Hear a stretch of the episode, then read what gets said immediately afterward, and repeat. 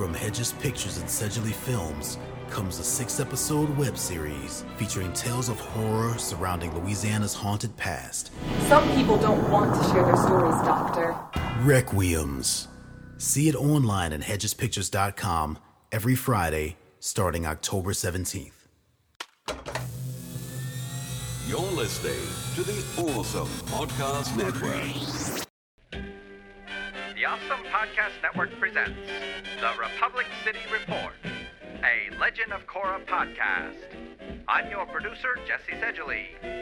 Put your hands together for your host, Republic City correspondent, Tim Bridgewater Bender.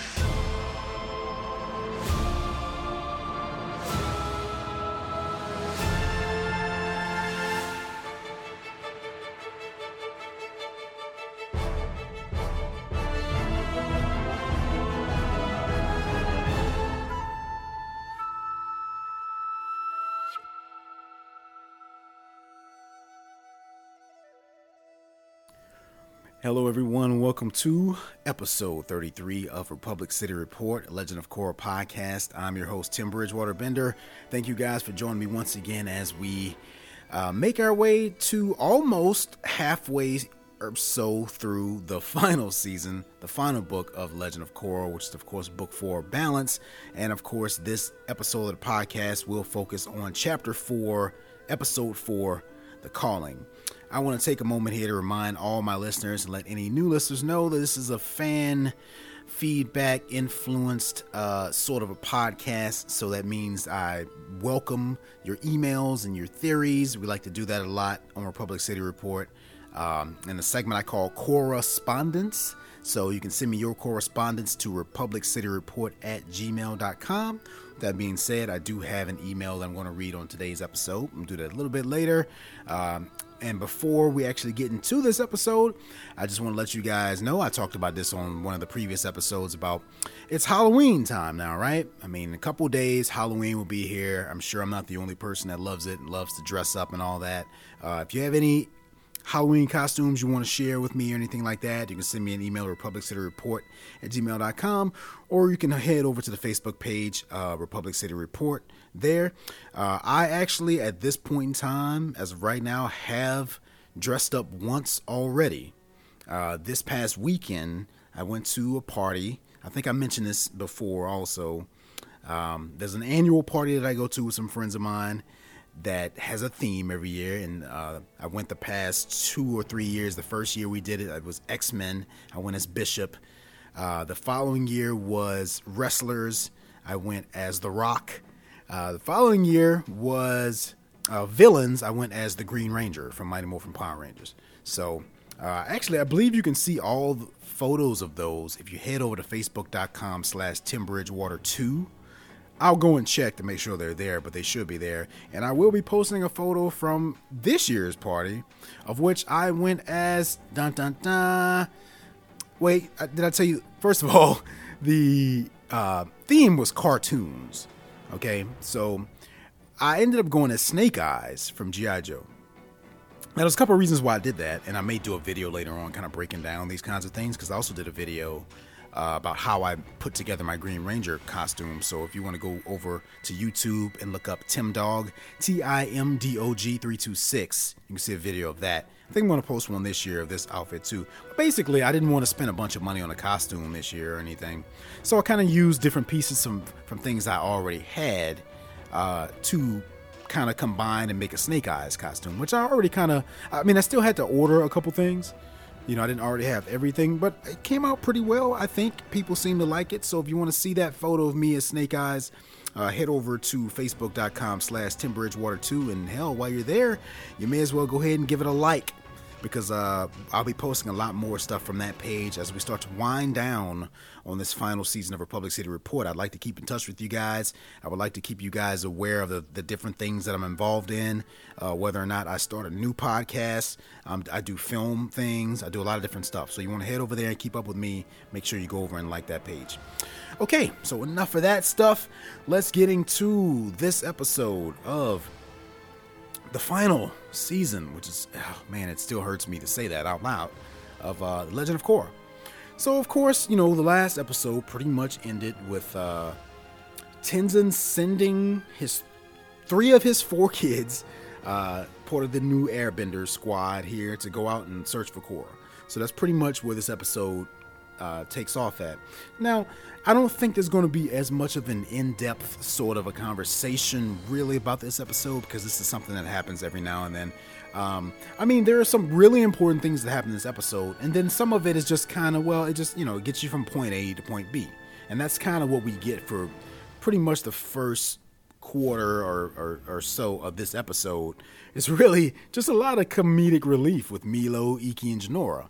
Um, and they're just kind of on this adventure to find Korra, which is very cool. I mean, if they ever wanted to, by some chance, spin off from this show, continue it, or something like that, I think it'd be very interesting to just have a show that revolves around Tenzin's children. You know, I mean, it doesn't have to be a 22 episode thing or, you know, just a mini series or something, and maybe they grow up and because they've created a very interesting character with uh, Jinora uh, for sure. You know, especially with her getting her tattoos and everything, and you know these are these are Aang's descendants here, so it'd be kind of cool to see what happens to them at some point. But who knows where they'll all be by the end of the season? You know, maybe they'll jump time again. who knows? Uh, but yeah, so he and Pema, Tenzin and Pema, pretty much send off, send them off, and you know they're kind of giving their their parental concerns and all these things that you would normally assume, but. Uh, I can't remember if it was Ikki or Jinora. They both uh, brought up a good point, though, that uh, you know Grandpa Aang did this when he was a kid years ago. I mean, you know, Aang, Sokka, Katara, uh, Toph, they were all kids. So in this world, it's not as unusual to let your kids go off across the planet by themselves, especially if you're the descendants of Aang. But what we do get from here is a lot of, you know, Jinora's being her usual kind of spiritual, more adult self. Uh, Ikki is finding herself in the middle, which is always weird being a middle child. I'm not a middle child. Uh, I, I, do have four siblings. I have two older brothers and an older sister and a younger sister. So I'm not quite in the middle, but I'm the last boy. So that itself is just a different dynamic. So I can kind of relate to Ikki in some ways. But of course, you know, they're just kind of going around to different parts of the, the, the world here, um, just based on different things that they find to try to pick up Korra's trail. So they find themselves out in the Earth Kingdom, of course. And we kind of get this little montage of them just kind of going to different parts of the uh, the Earth Kingdom, and including this little scene that we get between Meelo and this girl that he has a crush on. it's it, Meelo's a very funny character. It'd be it'd be it'd be very interesting to see how that pans out as an adult. Uh, because one thing this show has been very good about is where it's the last, as well as the last Airbender series, when when showing the characters as adults, their personalities are pretty much the same, right? There's no drastic changes that we can tell. Uh, I mean, well, I mean, okay, except for maybe like Zuko, right? I mean, but Zuko was toward the end of the last Airbender. Zuko was a very different character than he was in the beginning, so that that says a lot too. But they come across the guy who was um, the photographer in the in the Earth Kingdom who took the photo of Korra. I mean, also took a photo of Aang, and then that kind of leads them to they know now that they're on the right path. And he mentioned something about her not being in good shape when um, when he saw her last, and that is going to kind of actually uh, play into something later on that happens. So it's actually kind of important that you pay attention to that. Now, also, meanwhile, let's not forget we've got Korra uh, still in the swamp with Toph. Uh, Toph is being her usual self. which is still very funny. You know, this episode and last episode, the humor has been stepped up a lot. Which I mean, it's it's at the right point in the series because well, we're we're getting Korra back to her normal self. So one of the best ways to do that for her and do that for us as an audience is to inject some humor into it. Right? I mean, we can't have everything be so down and depressing when they're giving us reasons now to hope and to kind of cheer Korra on. So a good way to do that through storytelling is to just kind of inject some humor in there. Now, what Toph does is I think Korra is looking for something to eat or something like that. So she kind of sends her off into the into further into the woods and tells her how to find the food. You know, it shouldn't take long for you to figure out here that that's that that's just part of the reason that she's sending her out there, right? She's going to learn something. We know something about these woods already. You know, we know that this place where she is is a very spiritual type of place because I believe we learned that in the last Airbender. So you know, rest assured, at some point she's going to have some kind of a vision or something. She's going to learn something from her time there. It's not just a waste. Uh, now, meanwhile, um, they're the three siblings are kind of getting a little upset with each other, frustrated, particularly Ikki, who kind of goes off on her own. Now, the very interesting thing about this episode is that we actually spend a lot of time with Ikki, right? Which is new. I mean, she's certainly the least developed uh, one of the siblings. Well, no, sorry, there's also Rohan, right? But he's a baby, so he doesn't. but out of the three older siblings, Ikki's the one we spent the least amount of time with. Um, so it's it's it's good that she's kind of being focused on a little bit more in this episode. But it's funny the way it ties in because she herself is feeling left out, right? She's feeling kind of left out uh, in her own life with her own surroundings, with having Meelo as a little brother and Jinora, you know, quote unquote perfect Jinora uh, as her older sister. So we as the audience have been feeling the same way as Ikki, right? That she's been kind of getting less attention lately. So it's good to get her up in the forefront. But of course, she gets into trouble now. She stumbles into one of these newly acquired Kuvira um, nations within the Earth Kingdom and you know, you can't just do that anymore because she doesn't want other nations just invading their space whenever they feel like it. And of course, Ikki is uh, from the Air Nation. So she gets kidnapped, not I'm sorry, not kidnapped, captured by these two guards and you know she's just kind of having a little conversation while being tied up and kind of inadvertently lets them know that she is the daughter of Tenzin, right? And Tenzin is one of the world leaders at this point, very important guy. They all know who he is. They're thinking, hey, if we turn her and her siblings in for trespassing, then we can get in good with Kuvira. Because now everyone wants to impress her because she's just that powerful now, right? She's basically the queen of the Earth Kingdom, kind of self declared. So that happens. So they kind of play this little game where they're just kind of being nice to her and they're kind of trick her, really. Uh, they're trying to trick her into just kind of giving these these you know this information up so they can find her siblings. And this one guy keeps bringing up macaroons for some reason. I mean, it, you know, it doesn't it doesn't tie into the story at all, at least that we know. But it doesn't have to. It's there for comedic relief, and these shows have always been very good at doing that. I mean, just think about the Cabbage Guy. Think about the Cabbage Guy from the last Airbender. I mean, he would just show up every now and then. Someone would wreck his cabbage cart and he would, and it was just the funniest thing ever, right? So it's it's it's kind of cool to to have that there, um, because once again, this is more so a point A to point B type of episode. You know, they're saving the really big plot affecting things to the end, or, or, or leaving it to core, in other words, and it's okay to do that. You know, some shows some some shows have what they call filler. Now, I wouldn't consider this filler because we still get some plot development in this episode. And once again, we get from A to B, and it, it does actually come together. But this is just kind of an example of how you can just have something like this and still make it interesting uh, without it being just com- a complete waste of time, like some lesser shows would have done. Now, meanwhile, like we said earlier, Korra is pretty much walking through the swamp at this point, and she's having these visions. She's seeing visions of the past battles that she's had. So every villain from each book, okay, Amon, Unalaq Vatu, or Vatulak, or Unavatu, or whatever you want to call him. Uh, and then, of course, I hear in the Red Lotus. You know, and, and obviously there's something that's going to be learned from this. You know, this has been her problem this entire time is that she's been carrying around these past battles. I mean, more so the more recent one with Zahir and the Red Lotus because that's the one that left her broken in a sense, right? But they've even found a way to tie in her previous battles as well. You know, they did the same thing at the end of book three when she was tied up and, you know, and she was trying to fight going into the Avatar state when she was poisoned, all of that. She had these visions of Amon and, and Unalaq and, you know, so very nice way to kind of tie all three books together. You know, so many shows will feel so disconnected where each book is about something completely different and they don't even really uh, reference anything that happened before. But when you do it like this, it feels like much more of a shared universe. It allows you to become more immersed in it.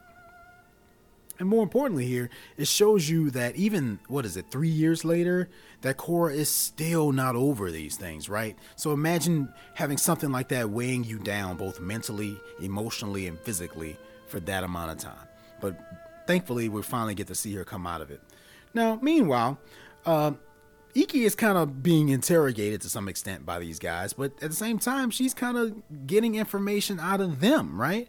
Because she, you know, through this conversation, and once again, this is what I said about exposition, right? Exposition, as well as, you know, this doesn't count as filler to me because it still means something. This is something that this this show does extremely well even on an episode like this where you just have them going from point A to point B being funny, it still affects the actual arc of the story.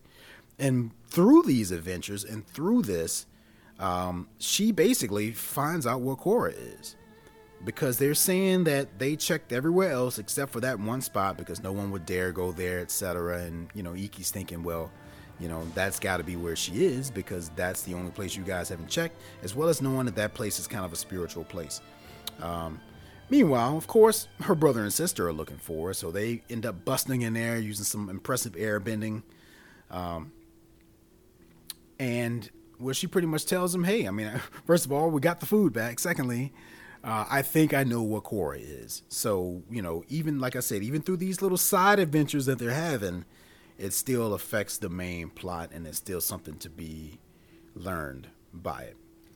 Um, now, meanwhile, Korra is still having a hard time. You know, she sits down and has a conversation with Toph. She's saying basically, you know, Toph is asking her, okay, so what is it, you know, what's the problem here? And, and why, you know, she's telling her that she basically she's she's still carrying these past battles with her, you know, and this is kind of this kind of ties into what I mentioned in previous episodes about you know the the metal being inside of her body is really just a physical manifestation of what she's going through mentally and emotionally. And that's always been a good way to tie in things and storytelling is to have a physical representation of it as well. That, you know, because that represents her giving up. It's like it symbolizes, symbolism is, is a very good word to use. That it, it symbolizes her giving up these past battles and the faults that she had and the problems she had with it and the fear that she has associated with it. Um, so that's basically what Toph is trying to get her to see here in this moment um, by talking about her past battles and everything.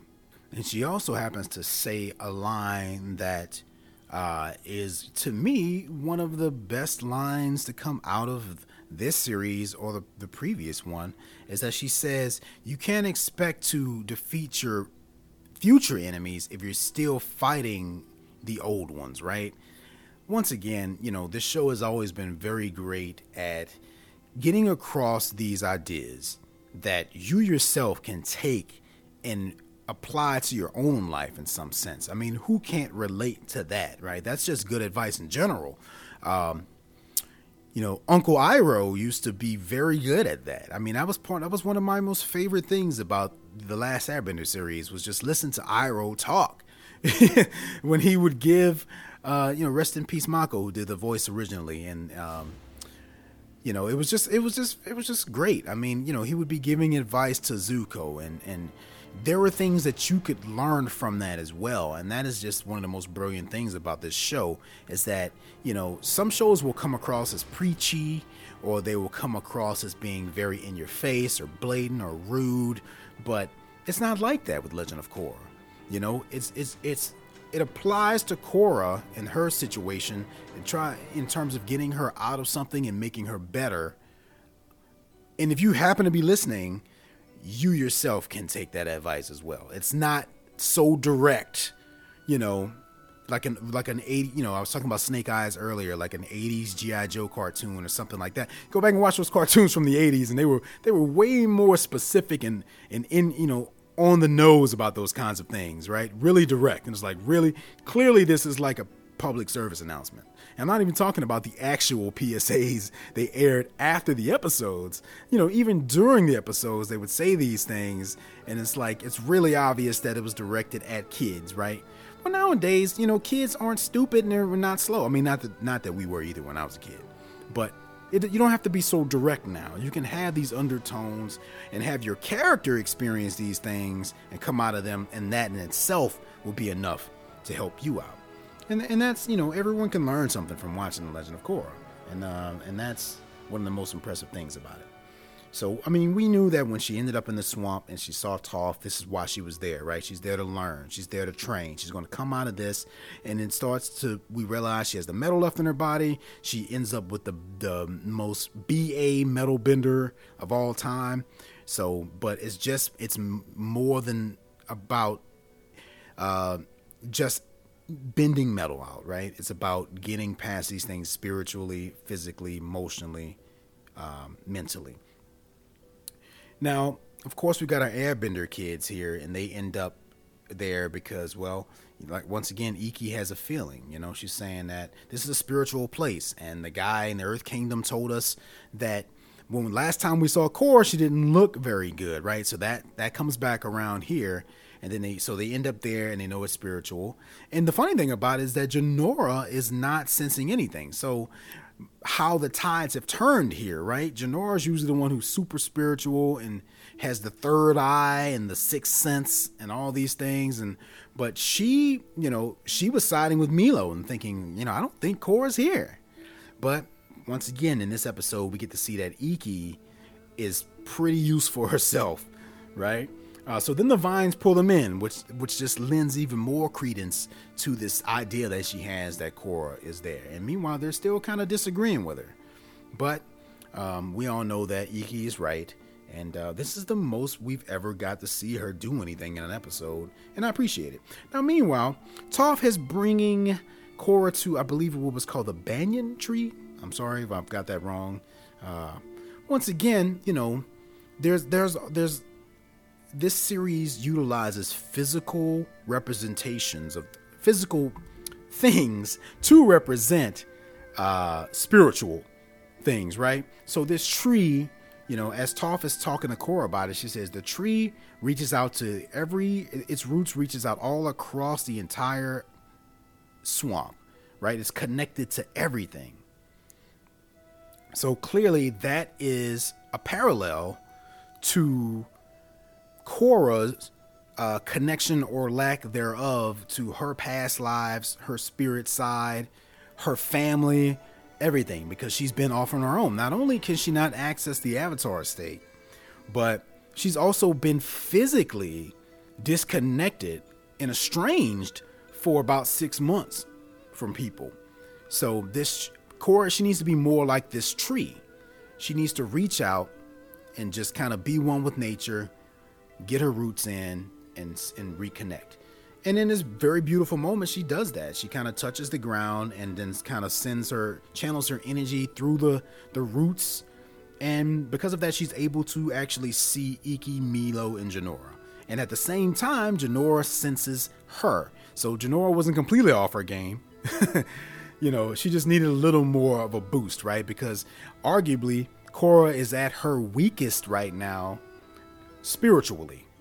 And we all know that core, you know, Jinora has probably the strongest ties to the spirit world than anyone else. So, you know, that's that explains why she wasn't really able to to sense her before. But now, you know, we've got this moment, this amazing, awesome moment. You know, like one of those moments that just makes you smile, tear up, all those good things. We get a reunion. The kids show up. They all run to Korra, give a big hug. Uh, Meelo says some funny stuff as always, and then we get this kind of this brief little introduction to Toph, which is pretty cool.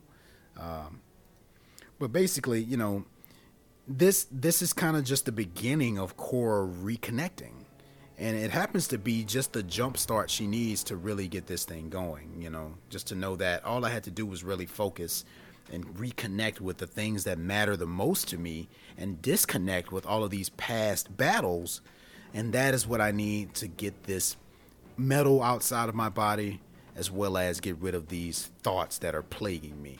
So, as I mentioned in a previous episode, you know, we get this very emotional, inspirational, beautiful uh, sequence of Korra basically bending the metal out of her own body, right? Um, as I knew it would be, and and I have always loved the music of this show. I mean, obviously, I own the soundtrack, and that's why you hear it playing in the background. Is because a I love it so much, and b I just think it helps the mood which you guys have always told me that you liked it as well. But just listen to it during this scene. Listen to it during this sequence. I mean, it's just so powerful and it, and it fits so well. You actually get to see the little beads of metal come out of her body. She bends them out and forward, and the whole time she's also she's she's letting go of these past fights. Toph has to remind her, you know, those battles are over now. You won those. Uh, so she bends out the metal, and then Toph kind of encases it in this rock, and we get this beautiful sequence. I mean, the I I can't even really explain how amazing this show is at times, you know. And then she immediately goes into the Avatar state directly afterward. Bam, she's back. Uh, now, of course, this isn't going to solve everything, right? You know, she's still probably got a, a little, you know, training to do, a little little catching up to do in some ways. So I don't expect her to go directly and challenge Kuvira. I mean, this is only the third episode uh, or fourth episode of this season. Uh, fourth episode, yeah. So you know, expect there to be a lot more because we've got about seven or so episodes left. Um, so it's gonna be very interesting to see where that how that turns out. So uh, that about does it for the talk about the episode itself. There's any theories or questions or uh, anything you want to say about the episode, send me an email, send your correspondence to republiccityreport at gmail.com. Um, so, with that being said, we'll go ahead and switch over to uh, the email that I received, and that is from Wayne. Wayne, thank you very much for listening to the podcast. Uh, I've been getting a lot of emails lately from new listeners, people that have never emailed me before. Uh, I very much appreciate it. Keep it up. Um, thanks for listening. Your email reads Hi, Tim. Love the podcast. It's the most in depth and intelligent review of Legend of Korra out there on the net. Thank you for your time and energy put forth to deliver such a quality program. Well, I just want to comment on that real quick. Wayne, thanks. I mean, I can't I can't tell you enough how much it means to me for you to say that uh, because I'm really just being me you know and if i'm if you guys are getting an in-depth intelligent review and it, and if it truly is the best out there on the net in your opinion then that's all that matters to me so i appreciate it and it's because of people like you that i i do this so thanks so i'll move on now says you mentioned that you wondered why Korra picked firebending to show Tenzin that she was back to full strength. It's like you said, Korra is a hothead, and although waterbending is her native element, firebending fits her personality the most. You can see this in the fight against Zahir. She used firebending to fly and to combat him. So yeah, yeah, you're you're totally right there, Wayne. That's exactly you know, and and and honestly, that just kind of proves even more of my point that the writers put so much thought into this show, right? Because something like that could have easily just been like, well, hey, uh, let's just pick an element and give it, let her fight with that one because she has to pick one. But this show is so much more than that, that they don't do anything for no reason, you know? And the fact that they actually gave, she decided to use firebending in that moment was because she was very much a hothead and she was very much kind of frustrated and amped up and she was ready to prove herself and it and yes firebending is always pretty much suited Korra a lot more so than water um, so it does make sense that she would use it in that moment so i agree Says here, also, I think Korra by the end of the season will find all the past avatars in the spirit world. Looking forward to a great last season of Korra and more great podcasts from you. Thanks again, Wayne. Wayne, thank you so much for the email. I very much appreciate it. Feel free to email me at any time. Uh, I am hoping by the end of the season she will reconnect with all the past. I mean, she has to, right? I mean, this this book is called Balance. Balance by the end of this thing, by the end of this series, by the end of this book, uh, most things, if not everything, should have some balance. You know, So it'd be very interesting to see what the writer's idea of that is in this world because we've been kind of going back and forth on like, well, is the world better with an avatar or is it better without one? I mean, we really technically don't know. Um, you know, they've been we've been told to believe this entire time, just like everyone in that world, that the avatar, the purpose is to bring balance between the spirits and and and the humans, and just to bring balance to the world, right? Maybe that balance can be removing the avatar. You know, I mean, you never know. So it'd be very interesting to see how this series ends. And she has to reconnect. We have to see Aang at least one more time you know, I wish we would have seen more of him, but certainly she will reconnect by the end of this thing, and it'd be interesting to see how that comes about. You know, don't be surprised if it happens to occur right before the final battle. You know, she happens to reconnect with all her past lives and everything like that. So, Wayne, thanks again for sending me an email. Uh, you can send your correspondence to republiccityreport at gmail.com. Just want to take a moment to uh, remind you guys that I do a lot of different things, you know. So if you want to check out some of those things, like I said on YouTube, you can check me out T I M D O G 326. I've got a bunch of videos there, including the Republic City Report uh, music video, rap song that I made. Um, including that Green Ranger video I was talking about, a lot of other stuff. So you can you can spend an evening just going through some of that stuff. And I'm trying to get back on there and make some new things soon too. So check that out. Um, look me up at facebook.com slash timbridgewater2 to just find out about other new things that I have going on. And while you're there, check out the Republic City Report Facebook page. I never really, that thing never really took off very much. I mean, there's a few people on there, so I don't post much on it because, well, you know, there's only a couple people there. And now on Facebook, if you don't pay, you know, a lot of people don't see your posts. So I don't expect that page to have a huge, uh, you know, shift in likes before this series is over. But if you want to head there in the meantime and give it a like, maybe I'll still post some things from it. That's up to you. But definitely check out the Tim Bridgewater 2 page because that's where all my future stuff after this podcast ends, including any other podcasts that I may do, will take place at. Speaking of other podcasts that I do, I actually do another podcast called Geekly Dose. Uh, we talk about geek stuff. I have a co-host and our producers on there, so it's three of us talking about geek things and video games and movies and comic books and all that other kind of stuff that you love. Um, so check that out, as well as going to awesomepods.com and just seeing the list of the other podcasts that we offer on the network. One more thing here I want to mention here because I, I see that some of you guys are actually starting to do this, so I want to make sure I don't forget it. But if you're enjoying this podcast as much as it seems like you are, um, if you want to just leave me a review on iTunes or give me a positive rating on iTunes, that would be great. That would actually really help make the show bigger and we can really go out with a bang on this final episode. Uh, I'm sorry, this final season of the show. Um, so thank you to you guys that have done it already, and I and very much would appreciate if, if the rest of you guys would go take two minutes out of your day to do that for me. So uh, I think that about does it for this episode. So I just want to thank you guys for listening. So remember to get your emails in as soon as you can. So until next time for Republic City Report, I'm Tim Bridgewater Bender, and I will see you guys next time.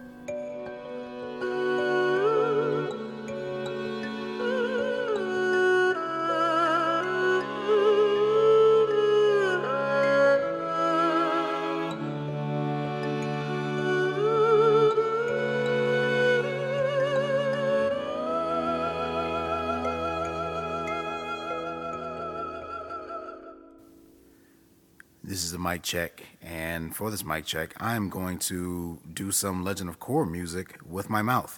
Here we go.